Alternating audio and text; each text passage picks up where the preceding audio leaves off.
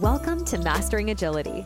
If you want to listen to authentic conversations with the most inspiring guests, find like minded people in the Mastering Agility Discord community, or both online and face to face events, this is the platform for you.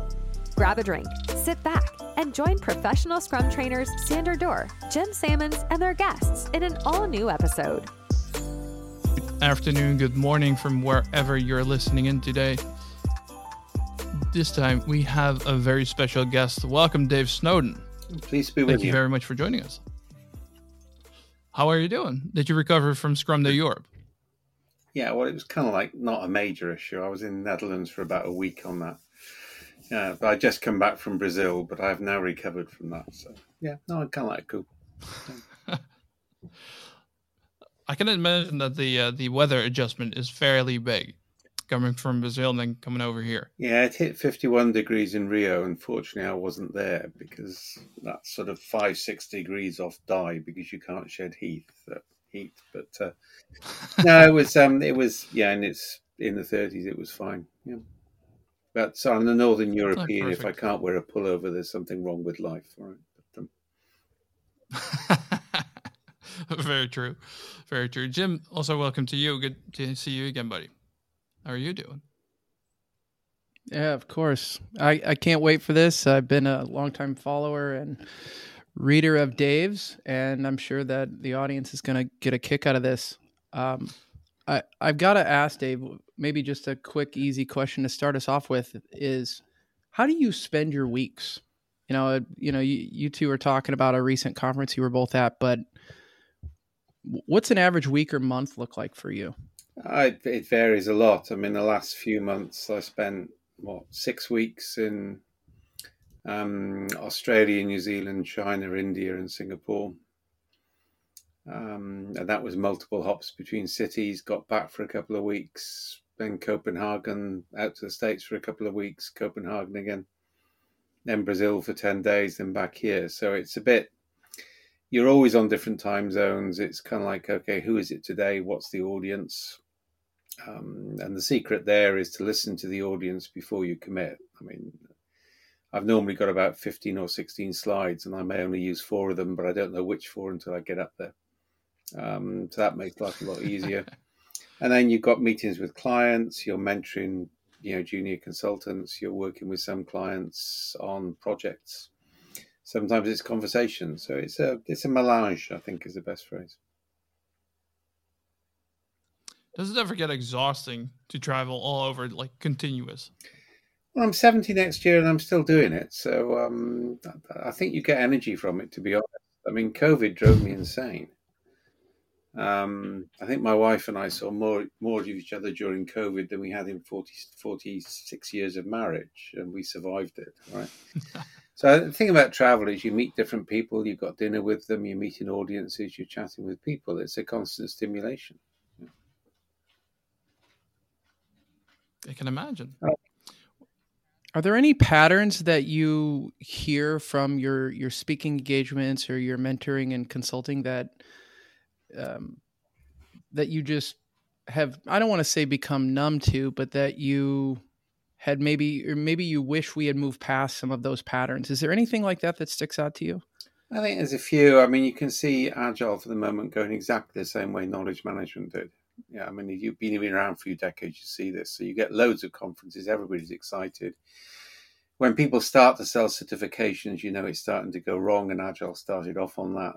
Yeah, then it starts to become commoditized. Then there are fewer and fewer conferences, and the next wave comes through. So there's a degree of cynicism about that. Um, I mean, I remember doing five conferences in one day in London on KM, and it's a bit similar with Agile.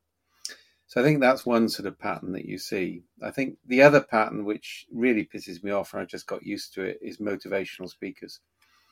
Yeah, they've got a carefully rehearsed speech. You can see it. It's artfully staged. It's it's scripted. It's designed to make everybody feel good, and really nobody learns from that because they're not responding to the audience. So I, I do admit to a fair fair dislike, or rather weary desperation, about motivational speakers and people who over prepare how do you balance those priorities then? That's uh, based on a question that that's coming from the audience as well.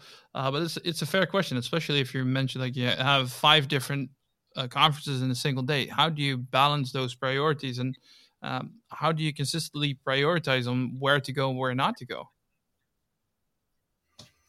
Um, I, I, like speaking to audiences, and it's good for the company. I mean, it sort of feeds in. We we don't actually actively have to prospect for sales; they sort of come in, and that's part of it. Yeah, and other people in the team are picking up the burden now.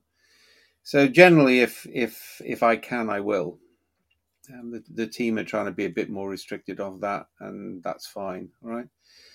But you never know. I mean, you can end up turning up for a small little conference in Novi Sad, which you would normally say is that important enough, and actually it turns out to be really important. You meet some fascinating people who have good ideas, and a major one less so. So I'm, I'm just fairly relaxed about it, to be honest. Yeah, oh, that's pretty um, good. Move around, see. It's it, seed, seed is cheap, all right. If you if you know your subject, you can speak to any audience without notice anyway. If you don't know your subject, it, it's it's stressful. Is that something that you um, uh, that you notice with those motivational speakers as well? That you know they're over prepared yeah. on on a certain topic, but the moment that you start asking them very specific questions, it goes sideways.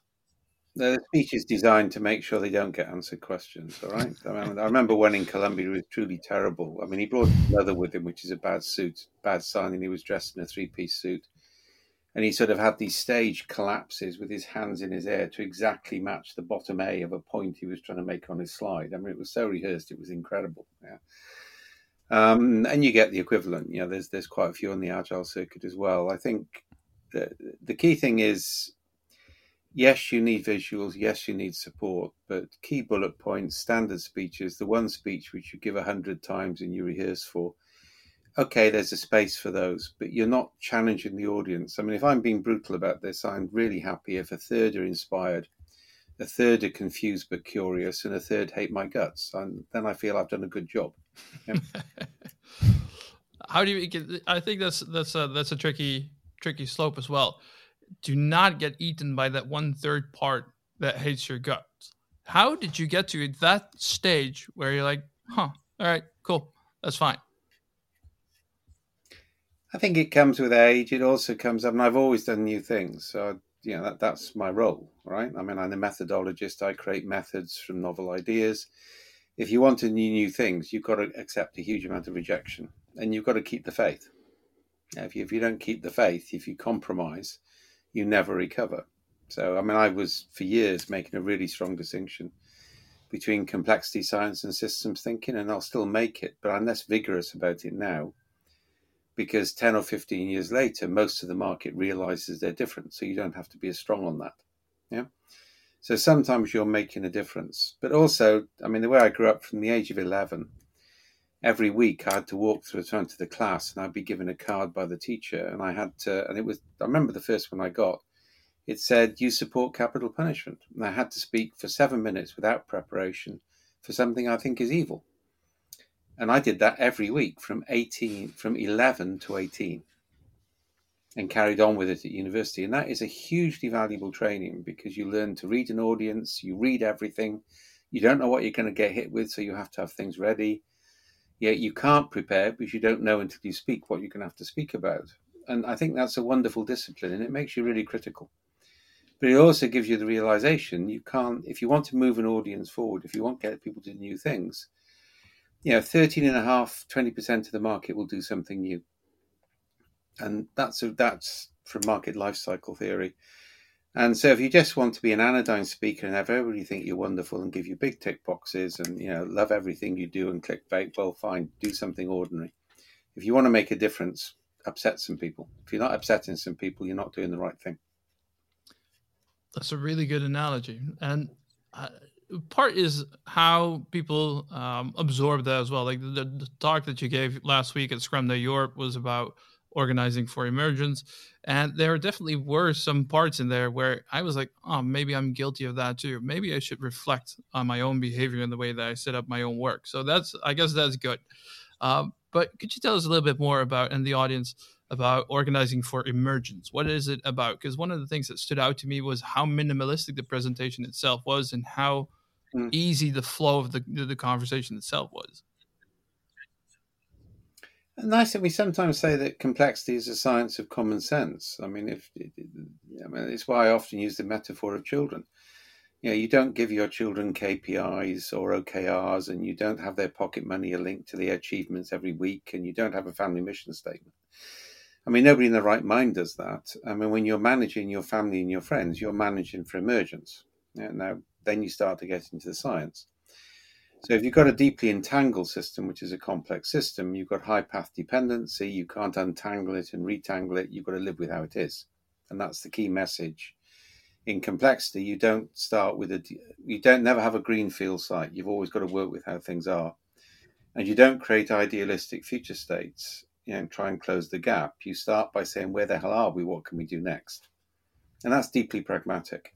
Yeah. And the three necessary but sufficient conditions for innovation are you have to have a lot and lot of actants. That's a technical word. It means anything which has agency in the system. Yeah, so actors are human agents, but not all actants are actors. Yeah, sometimes a process, a building, a design. So you have to have lots of actants, very, very rich local interactions. And you can see this, for example, in termites, nests, birds flocking you know, local interactions determine system behavior. Yeah.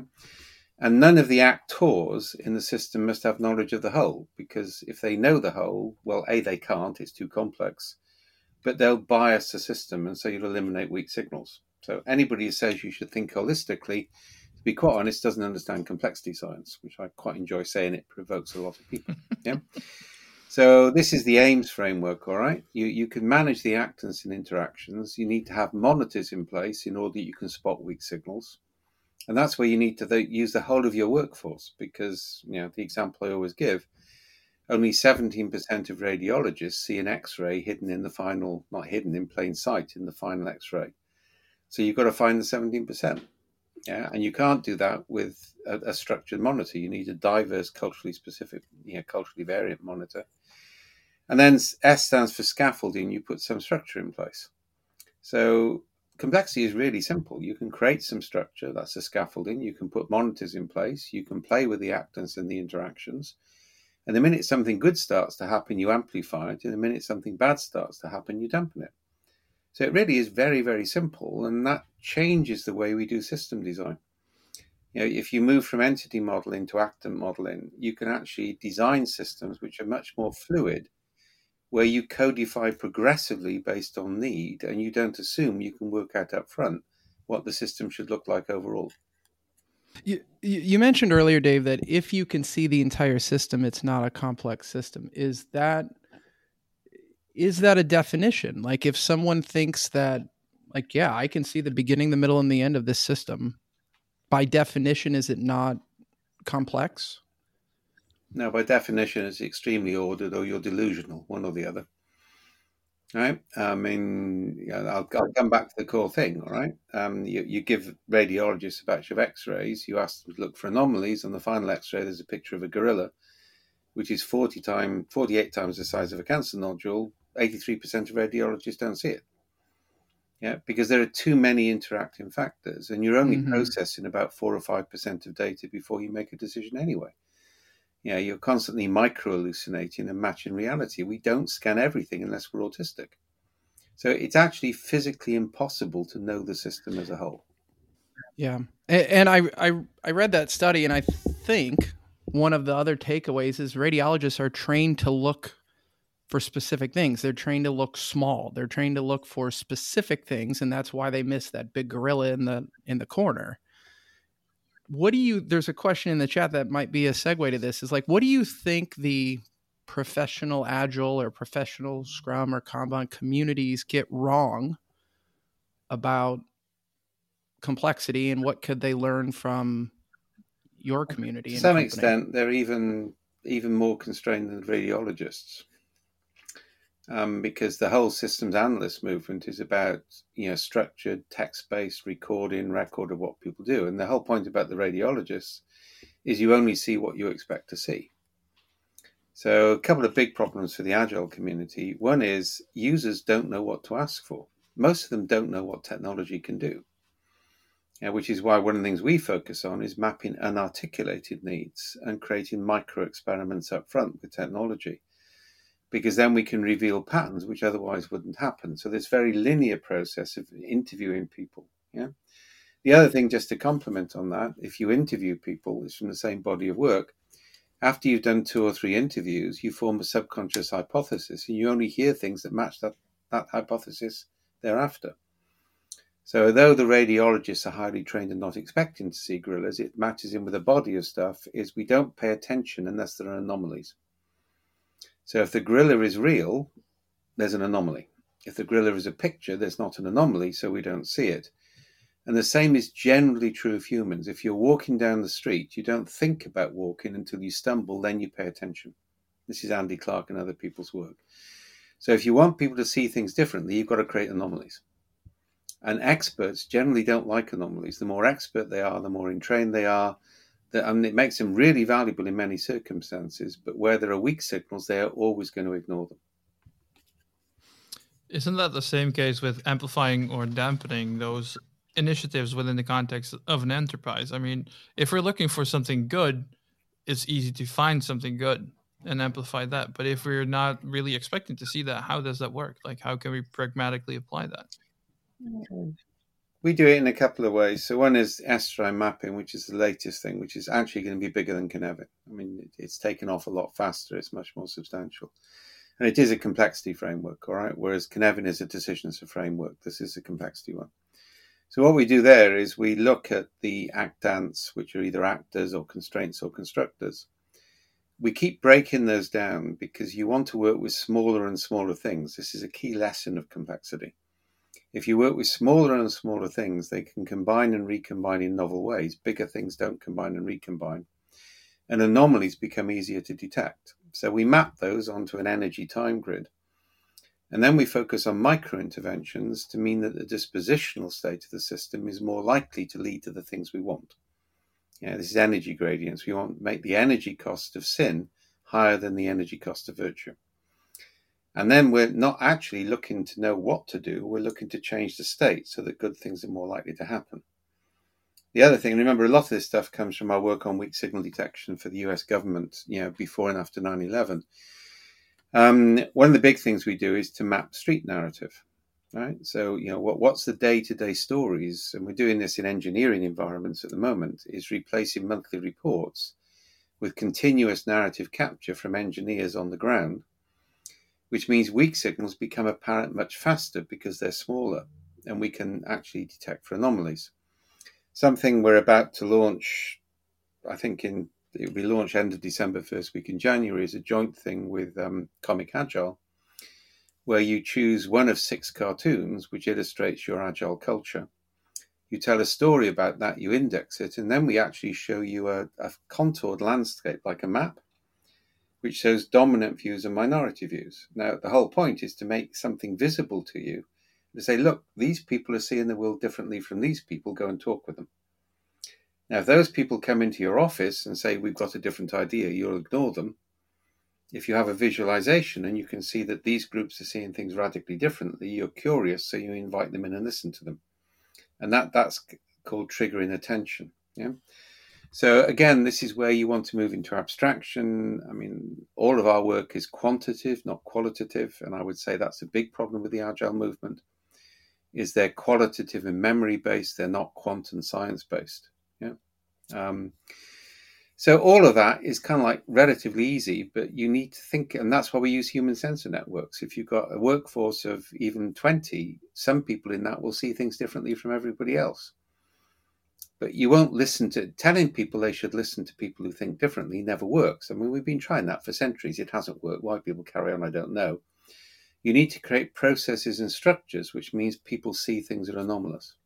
Well, one question I have is you had mentioned that Cynefin's a decision framework and your new model is a complexity model. So, uh, assuming the outcome of a decision model is to help you make decisions, what's the outcome of a complexity model? Is it an optimized system, a slightly more optimized system, or like what's well, the intent? First of all, I mean, Cynefin is very different from the Stacey framework. Right? So, and I think that's why it started to get more control in Agile because the Stacey framework says everything is complex. It's all about human perception if you look at the axes. Cynefin is actually based on natural science, and it says there are three types of system in nature ordered, complex, and chaotic, and there are phase shift differences between them. And the thing we always acknowledged was the value of order, which Stacey rejected. Yeah, there's nothing wrong with time boxes and waterfall if the constraint structure allows it. So that Cynefin was designed to say different things work in different contexts. Estuarine mapping is moving more into pure complexity. Its origins are to constructor theory and theoretical physics and it says energy matters. So whatever has the lowest energy gradient is likely to win out. Uh, this is one of the things a lot of us are really worried about on AI at the moment because it's easier to go with the AI. It doesn't take thought. And therefore, we might lose the capacity to do human thinking, which is abductive, not inductive. AI is always inductive. Yeah. So, mapping the energy gradients tells you what things are going to be almost impossible to achieve, what could change quickly, it's called an affordance landscape, the things that you can actually change. So the output of Estuarine mapping is to tell you where you can play. You don't start with where you'd like to play, you start with where the hell you can play. Yeah, and you do lots of small things, and then the pattern of the whole will start to emerge. And there's an irony in this. If you do lots of small things, it's easier to see the big picture. If you try and see the big picture, you miss the small things, which will determine how things come out. And that kind of ties into a question coming from the audience: like, is there a risk in losing purpose uh, or the larger picture if we break things into too small portions? It's the other way around, if anything. I mean, one of the things we're now arguing, by the way, is that you shouldn't try and direct a system top down anyway. It doesn't work. You know, so things like purpose statements, and by the way, next year we're going to get deep purpose because the consultants have run out of money selling platitudes on purpose, and that will be deep purpose which is just like mission and value statements. right? we take a different approach. So if we're doing continuous bottom-up capture, and we're now doing this things like you know replacing, we can actually replace a retrospective with continuous capture of people's observations. We can get 360 feedback from users on agile teams based on continuous capture. Yeah. And what that allows us to do is to then look at patterns in that, yeah, as, as they start to come through and as the patterns are beneficial, and that's a judgment call, but that can be made at different levels, you and this is this new theory of change. You say, I want more of these and fewer of those. Now that way you can engage a lot of people very quickly yeah. making change. Yeah. This idea of anomaly detection has came up a number of times recently for me and and on previous episodes we've had as well. And is there a quantity of anomalies that are required or would you say a single anomaly bears investigation? Because when I've talked to more quant people in my network, you know, they they talk about statistical relevance and, and these things, and I'm curious, you, you know, your thoughts on this idea of of anomalies. This is called the problem of abduction, which is what I was set by a former national security advisor in the states to solve on the DARPA program.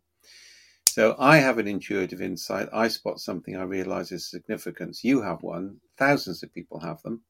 How do I decide which I should look at? Because I can't look at all of them. Yeah. With the benefit of hindsight, everybody can see what we should have paid attention to. And the common phrase on this is why didn't we join up the dots?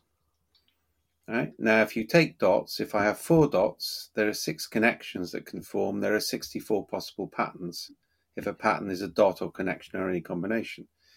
If I go up to 10 dots, there are more than 3.4 trillion patterns. Yeah, if I go up to 4 dots, there are 4.8 quadrillion. So I can't possibly determine up front what I should pay attention to.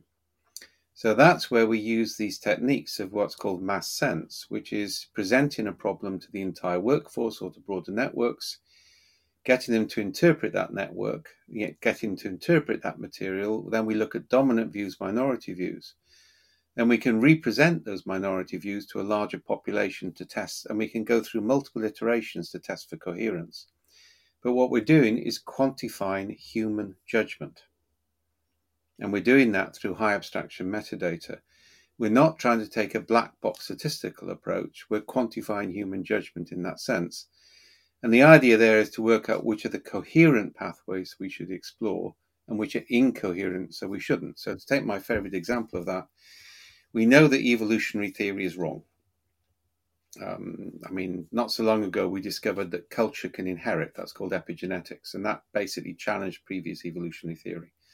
But at any point in the history of evolution, post Darwin, the science has been coherent to the facts. Yeah, more facts come in, we get anomalies, we realize we need to move on. But that's a legitimate pathway. Young Earth creationism, on the other hand, is incoherent. It's not worth you pursuing. You don't pursue it. It's totally incoherent. Yeah. And I think that's the big thing in corporate policy is you don't you can't work out in advance what the right thing is to do, but you have to identify which coherent pathways you should explore. And by the way, that's also critical on software design. Yeah, because at the moment we design whole systems, we don't we don't design ecosystems in which what's practical will emerge in practice because you can't work out before you practice something you know what will work in a complex space. Actions actions determine needs in some way. Do you think that has something to do with the um, with the commoditization of agile and agile frameworks as well? Well i think that was inevitable all right? And i think part of the problem was i mean i've always had a huge amount of respect for scrum we're partnering with scrum on the new hexi approach without scrum you would not have heard of agile yeah, XP on its own, the DSDM on its own would not have done it. All right. And so Scrum was the thing which made Agile. Yeah. Um, the only problem I got is that if you look at DSDM consortium, and I was one of the three founders of that. Yeah. And that was one of the three feeds into the Agile formation. We basically started off by saying, well, we need to get competitive companies together and create an open source standard. We don't want to make it proprietary. And the trouble is, Scrum were already established when they came into that. And then everybody copies that model. And then ultimately, you get the total incoherent nonsense, which is safe, which basically takes that model and just takes it to excess. Right. Um, and the whole of the agile movement was then founded around, oh, I will create a training course and grant people certificates, right? And I'll do it based on, you know, when case of safe, my partial memory of three projects I was involved in and a bit of RUP, right? So it's not a scientific basis anyway, right? So that's the problem. And that means commodification came very early to Agile. Yeah? And when something comes to be commoditized, that's the time you do something new because once it's commoditized, it's become routine. Scrum masters have been laid off left, right, and center. IT directors are challenging the whole concept people desperate to maintain their status say, well, I've always talked about agility, not agile, which is actually mainly a lie. They've always talked about agile anyway. They just, they've been chameleons. All right.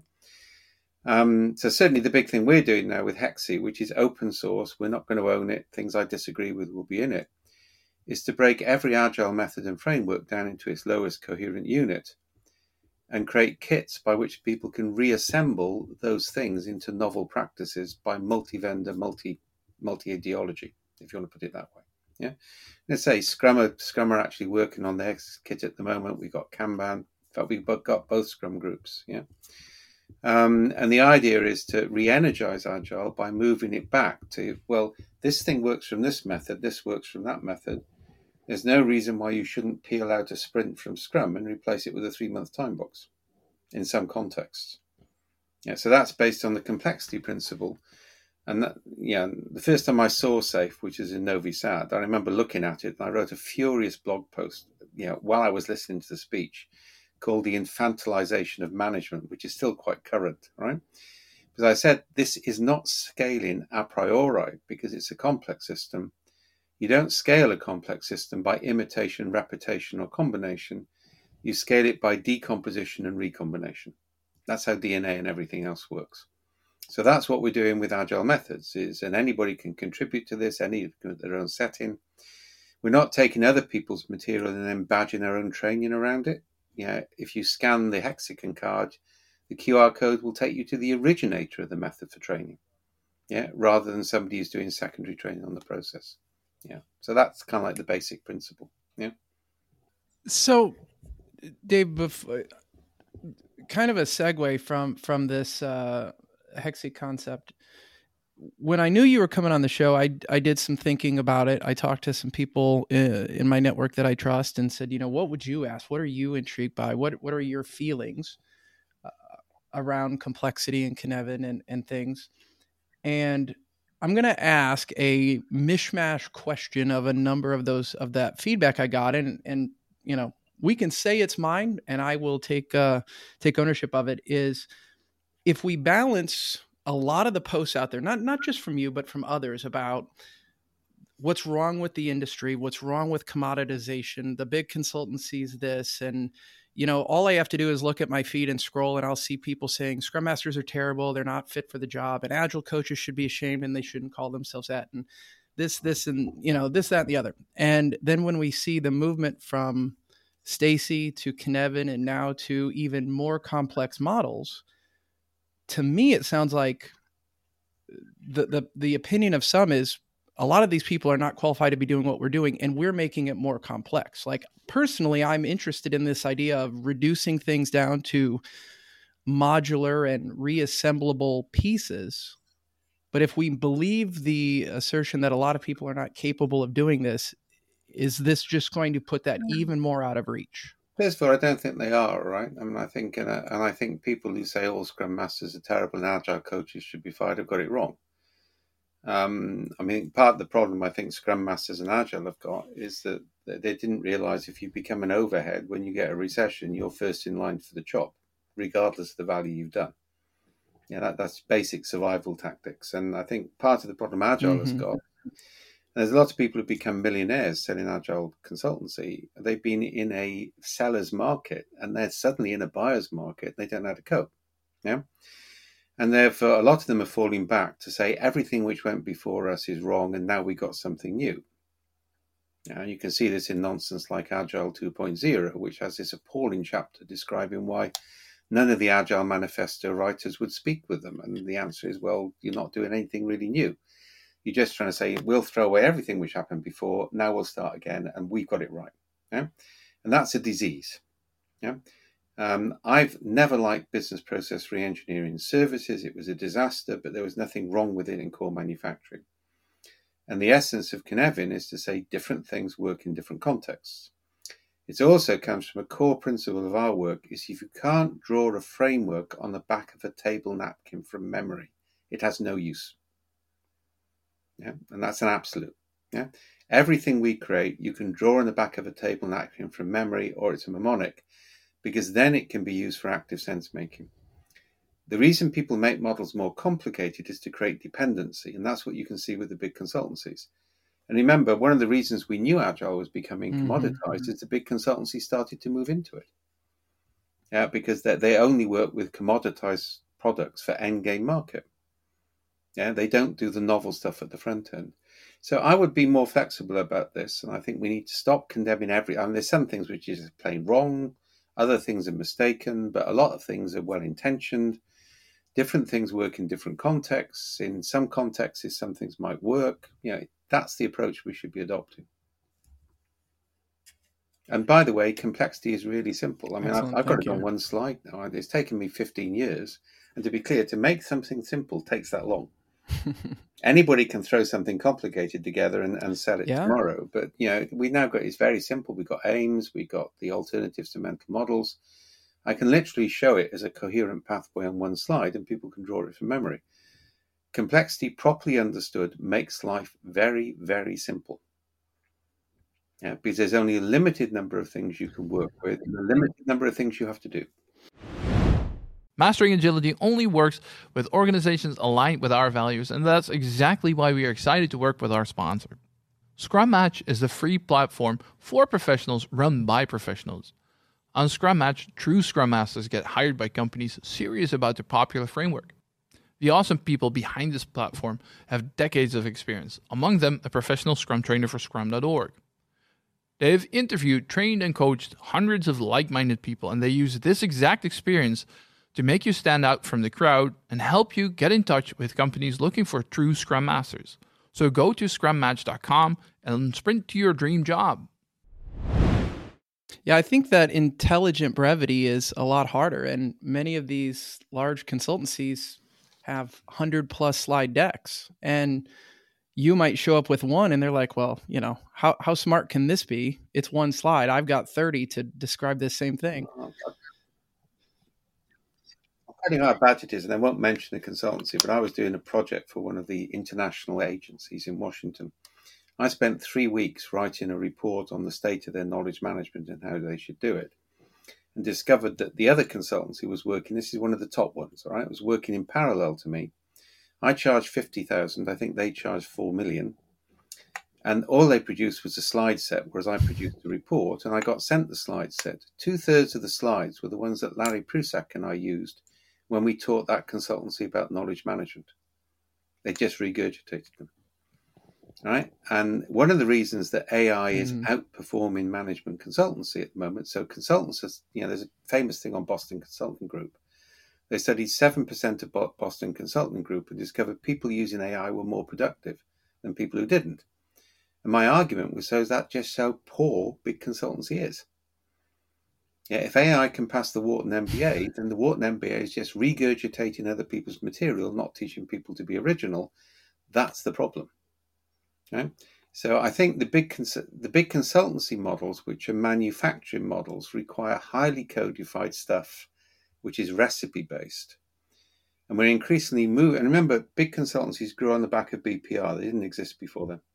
Yeah. We're now in a world which requires chefs, not recipe book users.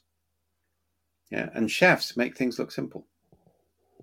Right? Um, but they've got a huge amount, they've got both practical knowledge and theoretical knowledge, what Aristotle calls Sophia and Phronesis. They've learned their trade through apprenticeships. I mean, there's one keynote speaker in Agile who famously said in one of his books, you know, I, I failed in everything I did until I decided to teach other people how to do it. And he thinks that's a compliment. Right? I don't. Yeah, I mean, it's it's yeah. You, you need to have the experience nice. of doing things if you're going to teach them. A couple of questions uh, from coming from the audience. We have a ton of great questions, so I'm trying to to get as much in as possible.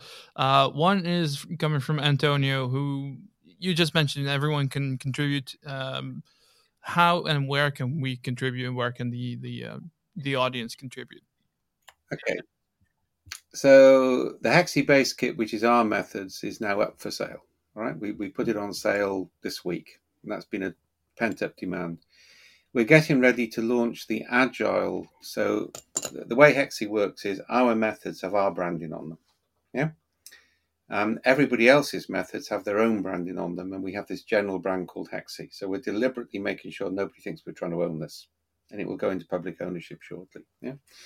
So there will be two Scrum sets. I think there's a Kanban set coming. There's a team topology set coming. We're working on all of those. Anybody with a set of methods can actually put them into Hexi, and we will print, produce, sell for them. Right? That's the principle. But we've also open sourced the standards so anybody can produce their own hexes. They don't have to come through us. Yeah, the standard is open source. I don't advise you to. It's taken us a lot of time to get it right, but you're free to do it. So basically, we're going to launch that shortly. If you look at Nigel Thurlow's book on flow, uh, he's just used hexes throughout that in terms of the way it works. All right. So there's going to be opportunities to play with that. If you've got your own favorite methods, they're not in it. There'll be opportunities for you to go to a website and load them up, have them validated, and we can produce them. So the idea is to engage the whole community in it. We're actually thinking about making it a community investment opportunity. Um, I'd allow people to buy into it collectively in terms of the way it works. Now, I will say I will continue to condemn several things, several of the methods in the Hexi pack. That's that's my right and my role.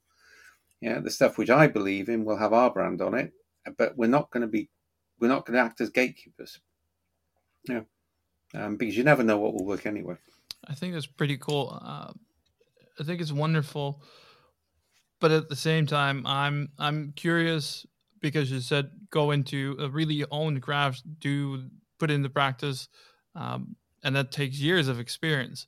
At the same time, it seems like our attention span, especially organizational attention span, for really dealing with these longevity kind of um, research and figuring out their own solutions is incredibly short. So, how do these tie together, and how can we make sure that organizations actually put in the effort to make sure that really resonates and sticks? I think one is we've got to start to shift in IT towards being a profession. Yeah, I mean, I see people with 55 sets of letters after their name, all achieved, by going on a two week course and doing an open book exam. All right. So we've got to shift away from that. That's amateurish. Yeah. We need to be more like accountancy or law or medical. Yeah, so you've got to have the theoretical knowledge, you've got to have the practice, you've got to be accepted by your peers. All of those sort of things are actually quite important. And IT hasn't got anywhere near that yet. Yeah. Um, and that's one of the areas I'm interested in, in terms of how we develop that. In terms of organizations, the sort of fad cycle, the very short attention span, the CEOs who only last for 18 months, that's a phenomenon of the last two or three decades. It didn't exist before that. And it's part of the problem with the focus on codification, the, the belief everything only it's only valuable if it's written down as a process or if it's text. Yeah. Now, this is an issue for IT, by the way. You can only write down less than 10% of what you know. So if you rely on what's written, and that's another problem with AI, you're handling a very restricted data set in terms of the way it works, right? So I think as we face increasing levels of uncertainty, and we're now seeing complexity coming through big time. By the way, it was we had to sell the theory until COVID. Now we're just selling the practice. You don't have to explain the theory anymore. You can just say, "Would you like one of these?" We're going to face two more major plagues in my lifetime. We've got the concept. We're going to have massive heat deaths shortly. We're going to have a refugee crisis in Europe, like we've never seen before. The world is actually moving into a state of continuous uncertainty. And that's going to require companies who survive in that will be resilient. And you know, this is what the European Union Field Guide was about. We're now designing practices which allow a company to deal with unknown unknowables. Right? So you create the capability in the organization. That the, the latest big thing I'm working on, by the way, is distributed decision support. Yeah uh, which basically means networks of roles can make decisions without bureaucracy. So you can get real time decision making. Yeah. And that means that you can have 90% of the decisions made without bureaucratic control, without predetermined ideal outcomes, and you only pay attention when it's an anomaly. And that's going to be the next paradigm. In response to Carsten, by the way, we have a deal with Ivar Jacobson. The essence stuff will come across at practice level into Hexi. Now, thank you for immediately uh, answering that question. Um, one of the things that pops in mind when you're talking about how to deal with unknown unknowables is it almost brings me the same concern as the book um, doing twice the work in half the time, where people only read the title and then think, hey, uh, Dave figured something out where we can deal with anything that we don't know.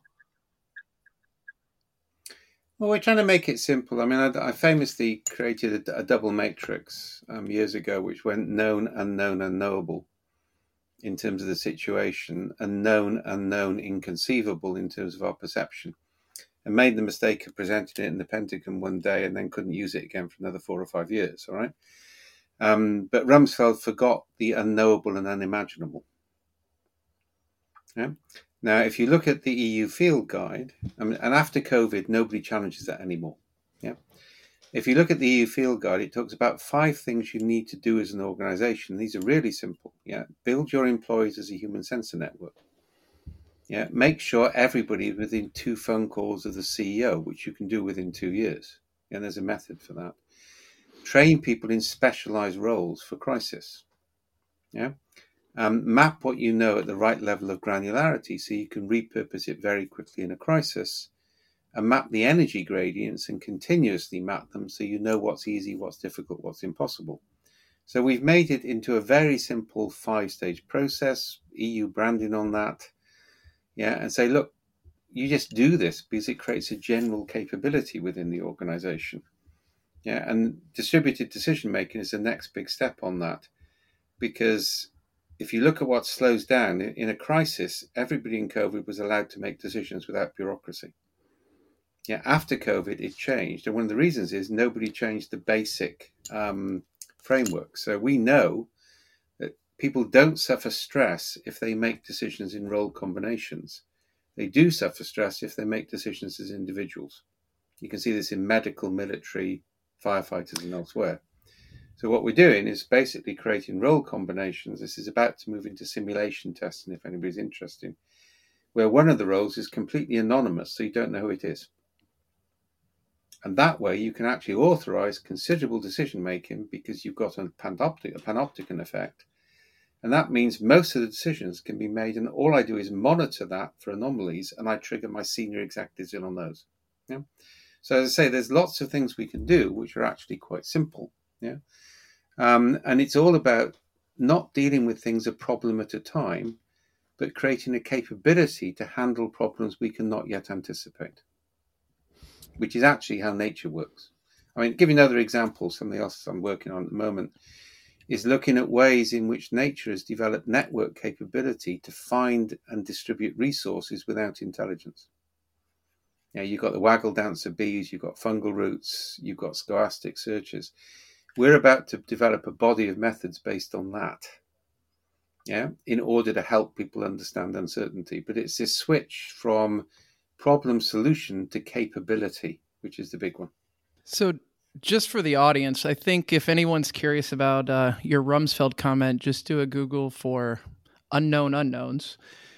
But when you mentioned that the entire world is be- is realizing or is headed towards constant complexity, is this a reference, or could we uh, connect that to this idea of VUCA and say everything now is at some level VUCA because I hear from people all the time when they understand this idea, they're like, yeah, but that's not us. Like our stuff's very well understood. We have a very defined process. Like that, those things don't apply to us. But I seem to, I, I feel like I agree with you, which is complexities everywhere. And some people are blind to it or maybe willfully blind to it. Yeah, there's a whole body of a body of companies about to go through what we call a Kodak moment. Yeah, remember Kodak created digital photography and they weren't prepared to go over to it because they thought chemicals was where the money is. And yeah, the minute people say you just reference Kodak, all right, the market research industry is about to hit that big time, by the way, massively. Yeah. Um, which is an opportunity for us as it happens. So I'm quite pleased with that one. Right. but um, I think the secret, the, the point is the political context is changing. AI is changing everything. Yeah. Um, ecological collapse is changing everything. And let me just give you some of the scary scenarios. What happens if the whole world ends up like South Africa with two or three hours every day without electricity? That's quite feasible. Know, the US Navy are training officers in sextants so they can navigate without GPS. Right? So one of the dangers for companies is we lose capacity to do things under hardship. I mean, I go walking, you know, most weekends. Yeah. Every four or five walks, I actually only use a compass and map. I stop using GPS because otherwise I'll lose the capability. Yeah, once every year we go on a night navigation exercise where we don't have maps and we don't have compasses and we don't have GPS and we've got to work out by memorizing the map in advance and feeding the contours of the land. Yeah. So companies are going to increasingly face that. The refugee crisis is going to be massive because if the temperature goes, I think, to 58 degrees C, everybody dies unless they get in air conditioning. Now, over the next two to three years, we'll see the first events with that. That's going to create a refugee exodus. That changes supply chains. It changes food chains. It changes issues about employee retention. Yeah. All of these things are going to hit even the most stable of industries. And if you start to prepare for it now, you may survive it. If you don't prepare for it now, you'll be one of the casualties. Remember when um, IBM almost went under because the world, because hardware became a commodity and software became dominant? The entire European computer industry died within two years. You know, Bull went, Siemens went, except for medical. I could go on with them, all right? Yeah, massive phase shifts are known, and the more complacent you are, the more you're likely to be a victim of them. And interestingly, they pivoted to consulting. To yeah, but you have to remember it was a near disaster. So I was in data sciences. We were bought to be the foundation of IBM Global Services. So they made the right strategic decision, and Denny was behind that, and Lou was behind that. But then they couldn't break away from a manufacturing model. They they never understood consultancy and services, and if you look at it they have consistently lost money on every acquisition because they still think they're in a hardware development environment and a services environment is radically different. And I would say, by the way, that's a big problem for Agile. Agile still thinks it's manufacturing a product. It isn't. It's creating an environment in which the products will emerge. And until Agile makes that switch, and happy to talk to people about that, it's going to be stuck in these manufacturing models of efficiency and story points and all that sort of stuff. And that makes you a service company to the executive, not strategic. And you really want to be strategic over the next five, four or five years. Is that where you feel the opportunities lie as well? I mean, you talked about two crises here. Uh, hmm. crises bring opportunity as well. You've seen that with COVID as well, like how many organizations thrived on on selling face masks or I don't know whatnot. Um, would that be your general advice? I think so. I mean, the next plague looks likely to be bacterial, not virus. Um, we're getting some early signs already on that. Things are thawing out in Siberia, which we got no resistance to. Last time we had a major bacterial plague, we lost, I think, two thirds of the workforce. And that opened up possibilities. Yeah. And you know, you mm. can look mm. at that and you but it's it's resilience. One of the reasons human beings survive is we're resilient. Yeah, we're not over specialized. Yeah, we're adaptive. The danger is we're becoming over specialized by over dependence on technology. Technology should augment human intelligence, not replace it. And if you look at it, some of the elite schools in America now are refusing to let their kids use technology because they know it will give them strategic advantage over people in state mm. schools. It's interesting you mentioned. Yeah, they're developed capability. And I had, this, I had this major argument with Sam Palmisano on this because he basically said we, we AI will remove all of middle management. And I said, well, where the hell do you think senior management are going to come from? Yeah, because the, if you don't have the apprentice model, where you know where does the human direction come from? And and by the way, the carbon cost of one training data set for AI is the equivalent of a transatlantic flight. So start to think about the implications of that. You mentioned COVID earlier, and one of the things I observed and was remembering when you were commenting about that is the early days of COVID, like, you know, the first I don't know, let's say three to six months, he, I was working in and with big companies. And what I heard was everyone should make local decisions. They should do what's best for them. We trust you. We do this. And sure, there were some issues, but mostly it was working. People were mm-hmm. doing the right thing. I mean, yes, there was a lot of emotions at play in the world at that point, but what we've been seeing since then is is a wrestling for control back and I think the very managers that you're referencing now are typically in my clients and in my in my network what I see it's the it's the age old um, issue of well what relevant how, how am i going to remain relevant if we empower yeah. localized decision making how am i going what am i going to do here? I think you're actually wrong on that. I, I think that that's misattribution of motive. Mm. um, what works in a crisis won't work when a crisis is over I was working with some companies and saying, look, you just relaxed all the rules to allow local decision making. This is a chance to modify the rules. If you just assume you can carry on like this, when the crisis is over, the rules will come back in spades. Yeah. Um, so yeah, that's a factor, right? And genuinely, people are not. I, I don't think people are that. Mo- most people are not motivated by power and control. They're actually motivated by risk. Yeah, and they want to reduce risk. Yeah, one of the only reasons McKinsey survives, they don't add any value in any consultancy assignment I've ever seen, is nobody gets fired for implementing a McKinsey's report. It reduces the risk to the executive. And agile people keep complaining about C level mm-hmm. people not making the right decisions. They should be bloody C level. I was for years, all right? On average, you get three to five minutes to make a decision when the people presenting alternatives have spent years researching the subject you're faced with massive pressures from shareholders and other people around you, which they've got no bloody idea what you're having to deal with. And 80% of the time, you know you're making the wrong decision, but you haven't got any choice about it. Yeah, that's C level. Right? And we need to start to understand we need to build ecosystems and not create these dependencies on people and understand these flips. I mean, rules are generally designed for the center of a Gaussian distribution. All right? Reality often is in the tails of a Pareto distribution. Yeah, and the issue is to know when you're in each, because you can have rules and processes where you get Gaussian distributions. In Pareto distributions, you need to have distributed distributed mechanisms to make decisions quickly.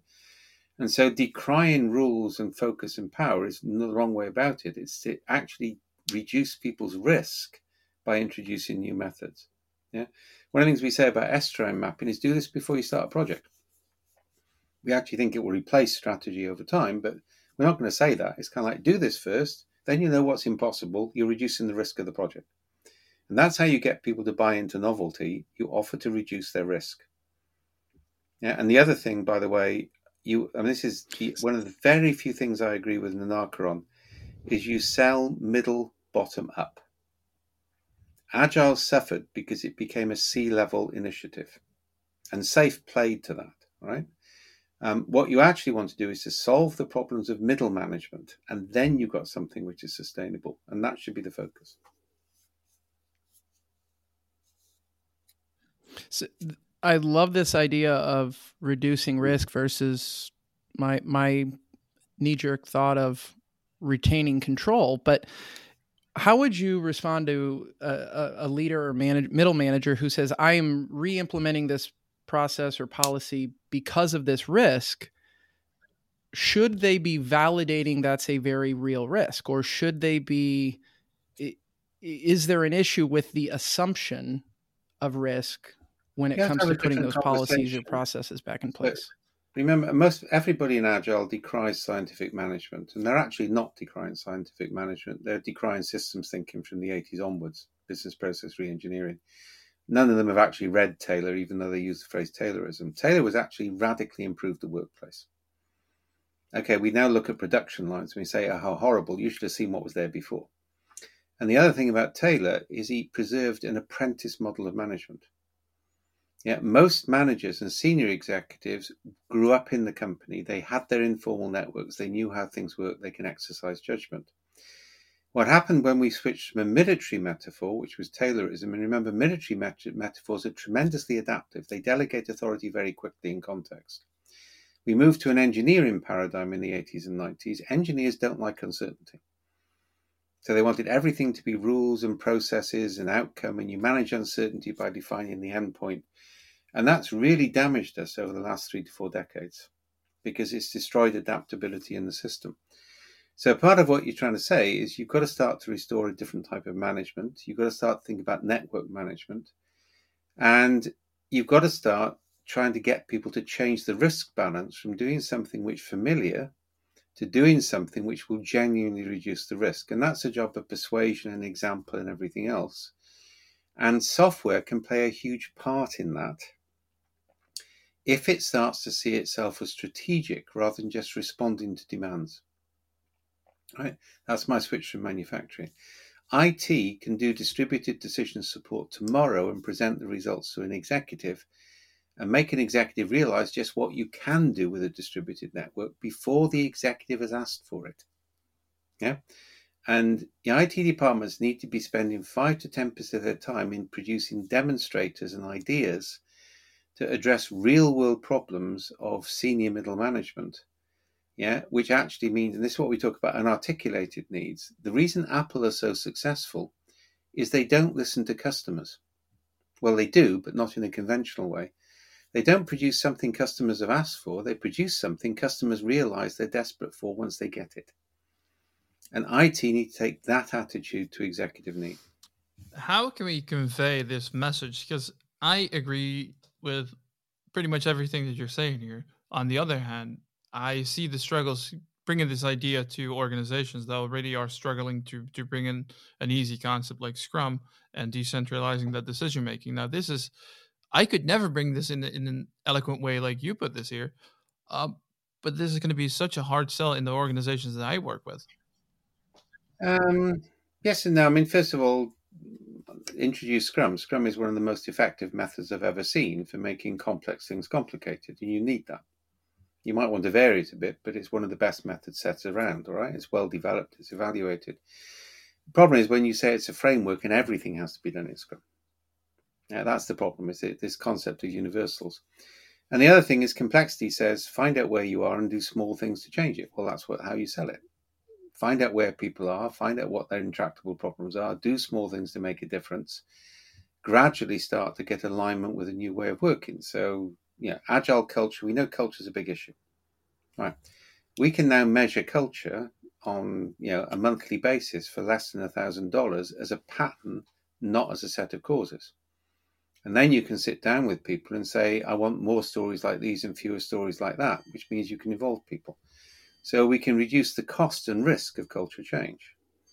We can use estuarine mapping before a project to identify where you shouldn't go and how you make the paths easier, where easier before you even start the project. So the essence of complexity is lots and lots of little things which change the space. Right? And just to answer to Abby, one of the things Agile Apple are brilliant at is what's called exaptation in biology. So the technology, when you switch an iPad around and it changes orientation, which everybody takes for granted these days. The origination of that was an IBM technology designed to lift the heads off a disk, so you, you would the disk would survive dropping your your PC. What Apple have been brilliant at is finding technologies which in for one purpose and then experimenting with them in a completely different environment. And by the way, that's the history of innovation. The history of innovation is repurposing existing capability, not inventing it from scratch. They were also really lucky, and I claim some benefit in this, is that Next went bankrupt. I had a pile of books thrown at me by Steve Jobs in that process. But Next became the basis of iOS. Yeah, without without Next failure, you wouldn't have iOS and you wouldn't have Apple. So managing for serendipity is a key aspect of complexity. If you can't exploit accidents, and Steve Jobs was brilliant at exploiting accidents. Yeah, and actually most human change is accidental, not design.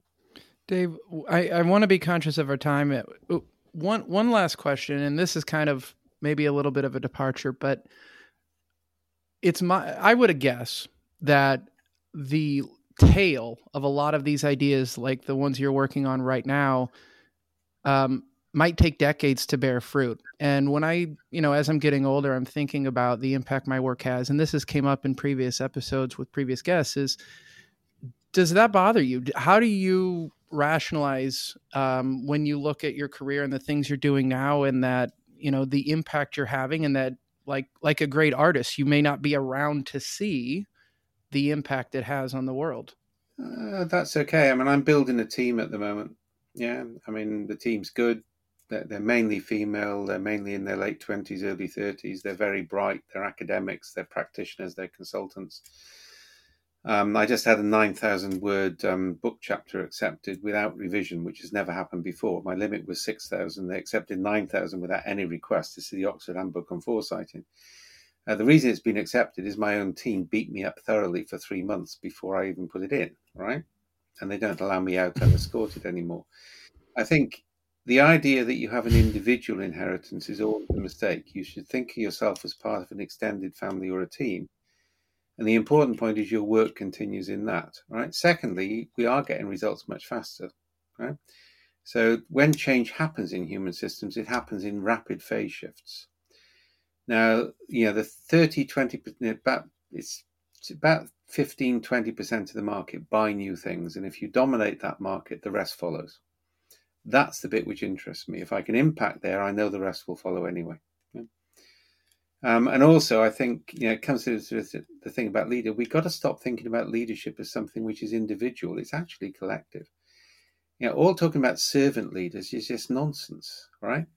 Yeah, leadership, if you look at our ancestry, is combinations of roles in extended families and clans. So, in an aircraft, there's always a pilot, but who the pilot is can change. Yeah, and that's what we need to start to think about in organizations. We over focus on leadership qualities, the and the agile mindset, which is complete nonsense. There's no such thing as a mindset or a mental models. That's a crazy concept from the 80s. This idea that if you just get the right people, magically everything will work is nonsense. The only thing you can legitimately change, which has the biggest impact, is how people interact with each other. If you focus on that, yeah, and monitoring, you get very powerful results very quickly. Thank you so much. Incredible. Maybe one last question before for before wrapping up. Uh, what's your hope that's going to happen next to the whole agile landscape? Um, that we that the people who created original methods, so that would include Scrum, Kanban, team topologies. I could go through a list. Yeah, effectively, and we're trying to help this, find a way to work together to, to synergize, and we stop the aggregators.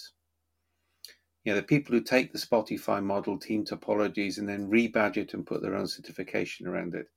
So I think this idea of going to the original sources is key, of allowing those to combine and recombine in different ways, and rewarding people who create novel methods rather than people who just synthesize existing approaches.